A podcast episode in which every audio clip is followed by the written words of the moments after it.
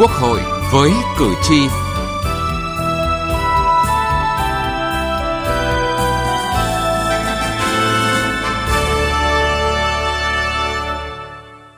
Thưa quý vị và các bạn, các chính sách an sinh xã hội thúc đẩy việc làm cho người lao động nhằm phục hồi và phát triển kinh tế sau những tác động nặng nề của đại dịch COVID-19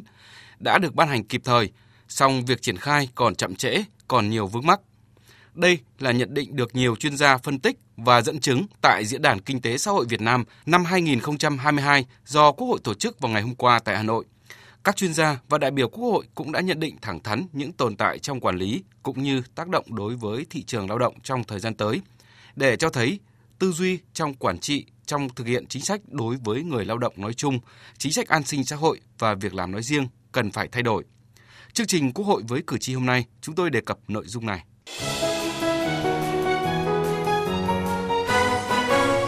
Cử tri lên tiếng.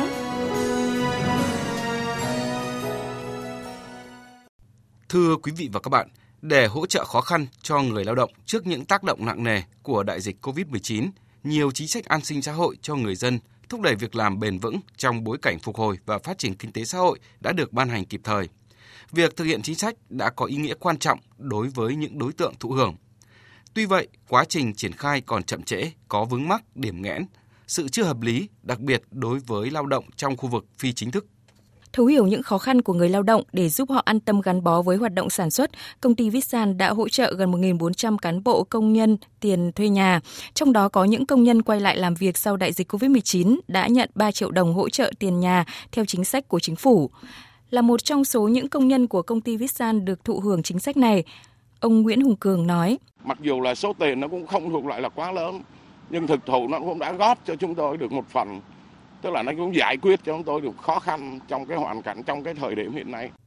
Không phải người lao động nào cũng được nhận kịp thời tiền hỗ trợ thuê nhà, dù thuộc diện được hưởng theo quyết định 08 của Thủ tướng Chính phủ. Đây là ý kiến của chị Hoàng Thị Phương ở tỉnh Thanh Hóa có cái hợp đồng thuê nhà rồi, có bản sao sổ hộ khẩu và các cái giấy tờ cá nhân rồi. Nhưng mà tuy nhiên thì không có giấy ờ, tạm trú xác nhận tạm trú tạm vắng này thì hồ sơ coi như hủy bỏ tạm trú tạm vắng ấy. Công an ờ, chủ quản ở địa ở cái địa phương cũng như là ở cái nơi mà đang thuê thì hơi khó khăn cho việc là cấp các cái giấy tờ đấy. Năm 2021, dịch COVID-19 ảnh hưởng đến mọi mặt của đời sống xã hội, đặc biệt là đời sống công nhân làm việc tại các công ty, khu công nghiệp nhờ nhận được tiền hỗ trợ do bị ảnh hưởng bởi đại dịch COVID-19 từ quỹ bảo hiểm thất nghiệp, nên cuộc sống gia đình của anh Nguyễn Trọng Nam ở thành phố Điện Biên Phủ, tỉnh Điện Biên bớt đi phần nào khó khăn. Trong cái thời điểm mà dịch Covid là khó khăn, công việc của tất cả mọi người đều khó khăn và bản thân mình cũng vậy thì cái hỗ trợ của nhà nước này nó nó, nó rất là có ý nghĩa. Mặc dù là số tiền thì nó nó không nhiều như mình được hỗ trợ 2 triệu mốt nhưng mà nó cũng uh, giúp mình phần nào trang trải cái chi phí cuộc sống cho con cái học hành tất nhiên là không không không không đầy đủ được không thể như cái mức lương của mình khi đi làm được nhưng mà cũng hỗ trợ phần nào thì mình thấy là nó cũng là một cái một cái động thái của nhà nước mà quan tâm đến người lao động cũng như là cái quyền lợi người lao động khi mà đóng bảo hiểm xã hội ấy. Tuy vậy vẫn còn đó nhiều lao động đặc biệt là đối tượng lao động tự do không được nhận khoản tiền hỗ trợ này. Vướng mắc của tỉnh Phú Thọ cũng là vướng mắc của nhiều địa phương khi triển khai chính sách này. Bà Nguyễn Thị Hồng Lâm, Phó Chủ tịch Hội đồng nhân dân tỉnh Phú Thọ từng chia sẻ. Hiện nay cái lao động tự do ấy, bây giờ thế nào nó là lao động tự do? Bởi vì cái việc này hầu hết là phải là chúng tôi là phải bình xét ở dưới cơ sở cơ. Thế cơ sở người ta cũng rất lúng túng.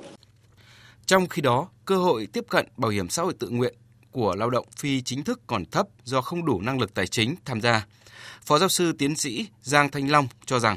tạo ra một chính sách thuận lợi cho cái người lao động phi chính thức tham gia bảo hiểm xã hội tự nguyện thì phải tùy thuộc vào cái điều kiện của người lao động. Tôi lấy ví dụ như hiện nay thì nên chúng ta chỉ có hai chính sách. Thế bây giờ chúng ta cần phải cân nhắc là có thể mở rộng những chính sách mà rất là sát sườn với quyền lợi của cái người lao động và nó giống như là bảo hiểm xã hội bắt buộc là chúng ta có những chế độ ngắn hạn như là thai sản rồi ốm đau hoặc là thất nghiệp.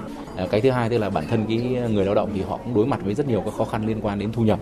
À, chính vì lý do đó thì chúng ta cũng cần cân nhắc là có những cái sự hỗ trợ nhất định và có những quy định linh hoạt về việc là đóng để làm sao họ thấy rằng là sau khi đóng bảo hiểm xã hội tự nguyện rồi khả năng là họ vẫn có đủ để chi tiêu cho cái cuộc sống hàng ngày. Những ví dụ từ thực tiễn cho thấy còn nhiều khó khăn vướng mắc bất cập trong việc thực hiện các chính sách an sinh xã hội thúc đẩy việc làm bền vững cho người dân trong bối cảnh phục hồi và phát triển kinh tế.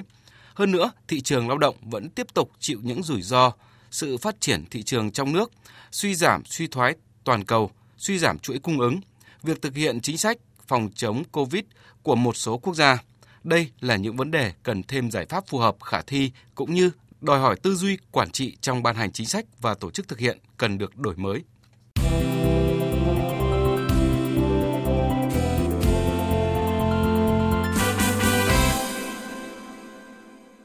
Thưa quý vị và các bạn, để có thêm cái nhìn toàn diện về việc thực hiện các chính sách an sinh xã hội và thúc đẩy việc làm đối với người lao động trong bối cảnh phục hồi và phát triển kinh tế, tại Diễn đàn Kinh tế Xã hội Việt Nam năm 2022, những kết quả cũng như hạn chế của việc thực hiện các chính sách này đã được thể hiện qua các con số. Trong việc thực hiện chính sách an sinh xã hội và hỗ trợ việc làm theo nghị quyết số 43 của Quốc hội và nghị quyết số 11 của Chính phủ về chính sách hỗ trợ việc làm trong các khu công nghiệp, khu chế xuất, khu kinh tế trọng điểm có kinh phí thực hiện khoảng 6,6 nghìn tỷ đồng. Thời gian thực hiện trong 6 tháng đầu năm 2022. Hiện đã có 60 trên 63 tỉnh có doanh nghiệp, người lao động nộp hồ sơ đề nghị hỗ trợ, đã giải ngân đạt 50,91% cho hơn 4,8 triệu lao động so với dự kiến của chương trình đề xuất ban đầu. Việc đầu tư xây mới, cải tạo, nâng cấp, mở rộng và hiện đại hóa các cơ sở trợ giúp xã hội, đào tạo, dạy nghề, giải quyết việc làm đã hoàn thành phê duyệt chủ trương đầu tư của 5 dự án do Bộ Lao động Thương binh và Xã hội trực tiếp thực hiện với 950 tỷ đồng. Có 32 dự án của các bộ ngành địa phương với 2.300 tỷ đồng, trong đó đã hoàn thành thủ tục đầu tư 29 dự án về thực hiện một số chính sách cho vay ưu đãi qua ngân hàng. Đến ngày 11 tháng 9 năm 2022, hoàn thành 26,5% chỉ tiêu kế hoạch được giao theo nghị quyết số 11 của chính phủ trong 2 năm. Trong đó, dư nợ cho vay giải quyết việc làm đạt 7.000 tỷ đồng. Về cho vay nhà ở xã hội đạt hơn 2.240 tỷ đồng, về kết quả thực hiện nghị quyết số 3 năm 2021 và nghị quyết số 24 năm 2022 của Ủy ban Thường vụ Quốc hội về chính sách hỗ trợ người lao động và người sử dụng lao động bị ảnh hưởng bởi đại dịch COVID-19 từ Quỹ Bảo hiểm Thất nghiệp đã chi trả cho gần 12 triệu lao động thuộc đối tượng hỗ trợ, chi trả hơn 30.800 tỷ đồng. Về chi trả hỗ trợ người lao động, tính đến ngày 10 tháng 9 năm 2022 đã giải quyết hưởng hỗ trợ đối với 365.215 người với số tiền hơn 1.034 tỷ đồng. Từ nghị trường đến cuộc sống Thưa quý vị và các bạn, tại Diễn đàn Kinh tế Xã hội Việt Nam năm 2022, tổ chức sáng qua, các chính sách về an sinh xã hội đối với người lao động được nhận định là đầy đủ kịp thời, song quá trình triển khai chậm trễ dẫn đến ảnh hưởng trực tiếp đến quyền lợi của người lao động. Nhìn từ việc tác động của đại dịch COVID-19 đối với thành phố Hồ Chí Minh, tiến sĩ Trần Du Lịch cho rằng chúng ta ban hành các quyết sách rất đúng, rất kịp thời trong việc hỗ trợ các doanh nghiệp và người lao động, nhưng việc triển khai thực hiện còn chậm, ở thành phố Hồ Chí Minh chỉ có 8% lao động ở trong các khu công nghiệp có nhà ở, đời sống còn bấp bênh, trong khi các chính sách hỗ trợ cho người lao động triển khai thực hiện còn chậm, nhiều vướng mắc. Chúng ta ban hành quyết sách rất đúng, rất kịp thời. Nhưng qua theo dõi của tôi, khi vận hành quyết sách vào thực tiễn thì chúng ta đụng trùng trùng điệp điệp các quy định từ nghị định thông tư tất cả và trong điều kiện cái bộ máy hành chính của ta dường như hiện nay đó thì để an toàn, chứ không có thể vội vã. Thành việc chậm. Tôi hình dung chính sách, quyết sách của quốc hội và chính phủ đưa ra cũng giống như là phải cấp cứu. Nhưng mà đáng lý cái xe cấp cứu này là phải có đèn chạy ưu tiên. Nhưng mà tài xế nó không, xe nằm an toàn tôi từ từ. Giữ an toàn là chính. Đây là cái điểm mà gỡ. Đại dịch covid 19 cũng là phép thử để chúng ta thấy thị trường lao động,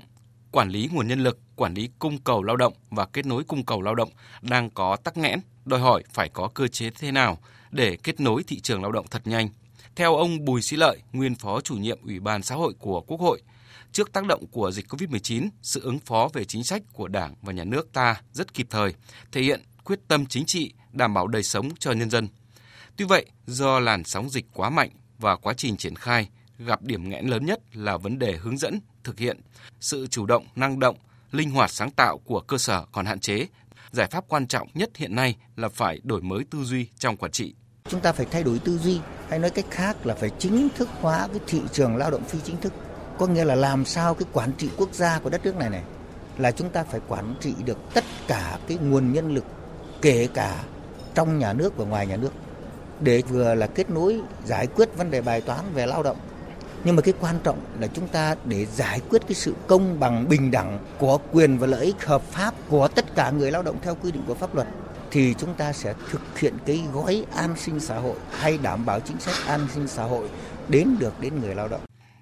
Trong bối cảnh phục hồi và phát triển kinh tế xã hội sau đại dịch thì vấn đề phục hồi về thị trường lao động sau đại dịch là yếu tố rất quan trọng. Theo đánh giá, sau đại dịch COVID-19, lực lượng lao động tăng khá nhanh, giảm tình trạng thất nghiệp và thiếu việc làm. Tuy vậy, chất lượng nguồn nhân lực và cơ cấu chuyển dịch lao động trên thị trường hiện nay còn nhiều vấn đề cần giải quyết. Ông Lâm Văn Đoan, Phó chủ nhiệm Ủy ban Văn hóa xã hội cho rằng về một số vấn đề xã hội cần quan tâm trong bối cảnh phục hồi và phát triển kinh tế, đó là chuyển dịch cơ cấu lao động trên thị trường còn chậm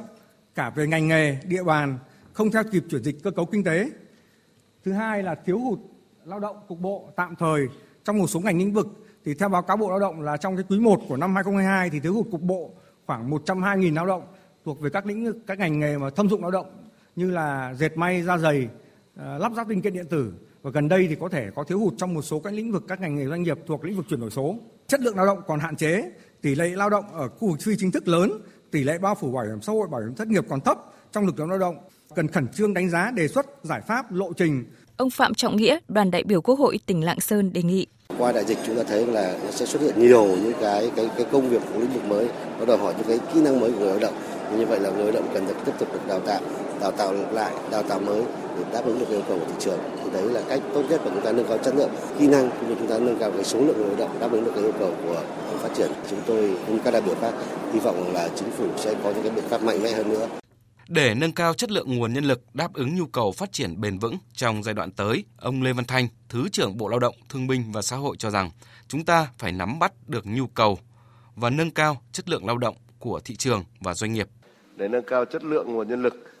thì trong đấy cái giải pháp đầu tiên mà chúng tôi cũng đặt ra đó là, là phải làm sao mà đổi mới, đổi mới căn bản toàn diện cái ờ, đào tạo ờ, giáo dục nghề nghiệp, đào tạo nói chung và trong đấy có giáo dục nghề nghiệp và đặc biệt là chuyển đổi số và hiện đại hóa cái cơ sở vật chất. Về thứ hai là có cơ chế chính sách để thu hút được cái đào tạo. Trong đấy là có thu hút cả đào tạo từ các cái doanh nghiệp nước ngoài, thu hút cả doanh nghiệp trong nước và cái phối hợp chặt chẽ, Ờ, hợp tác chặt chẽ giữa cái ờ, là doanh nghiệp và cái cơ sở giáo dục nghề nghiệp để từ đấy phát huy được cái, cái nội lực của chúng ta cũng như là tranh thủ được cái cái nguồn lực của nước ngoài đồng thời có những cái phương thức đào tạo nó hiện đại và giúp cho cái việc mà tiếp cận liên thông giữa cơ sở giáo dục nghề nghiệp với lại doanh nghiệp nó tốt hơn. Một trong các đột phá chiến lược được Đại hội lần thứ 13 của Đảng đề ra là đổi mới quản trị quốc gia theo hướng hiện đại, nhất là quản lý phát triển và quản lý xã hội. Trong đó có quản lý phát triển an sinh xã hội. Trong quá trình này, nhà nước sử dụng các công cụ, cơ chế, chính sách pháp luật để tác động, điều chỉnh, thúc đẩy, điều tiết, xử lý các vấn đề an sinh xã hội phát sinh từ thực tiễn, đảm bảo quyền an sinh xã hội của người dân nhằm mục tiêu phát triển bền vững đất nước vì con người. Đến đây thì thời lượng của chương trình Quốc hội với cử tri cũng đã hết. Chương trình do biên tập viên Đỗ Minh và Vân Hồng thực hiện. Cảm ơn quý vị và các bạn đã quan tâm theo dõi. Bạo lực gia đình đang trở thành vấn nạn cho xã hội. Hành vi bạo lực gia đình bao gồm bạo lực thể chất, bạo lực tinh thần, bạo lực kinh tế hoặc bạo lực tình dục đều là hành vi vi phạm pháp luật cần được phát hiện và xử lý nghiêm minh theo pháp luật. Nếu quý vị và các bạn hoặc người thân thích là nạn nhân của bạo lực gia đình mà có khó khăn về tài chính thì hãy đến Trung tâm trợ giúp pháp lý nhà nước nơi bạn cư trú. Khi đến Trung tâm trợ giúp pháp lý nhà nước, bạn sẽ được được trợ giúp pháp lý mà không phải trả tiền, lợi ích vật chất hoặc lợi ích khác. Được yêu cầu giữ bí mật về nội dung vụ việc. Được giúp đỡ pháp luật thông qua hình thức tư vấn pháp luật, bào chữa, được bảo vệ quyền và lợi ích hợp pháp của mình, đại diện ngoài tố tụng Danh sách tổ chức thực hiện trợ giúp pháp lý và người thực hiện trợ giúp pháp lý được đăng tải trên cổng thông tin điện tử Bộ Tư pháp theo địa chỉ moz.gov.vn, trang thông tin điện tử trợ giúp pháp lý Việt Nam theo địa chỉ tgpl.moz.gov.vn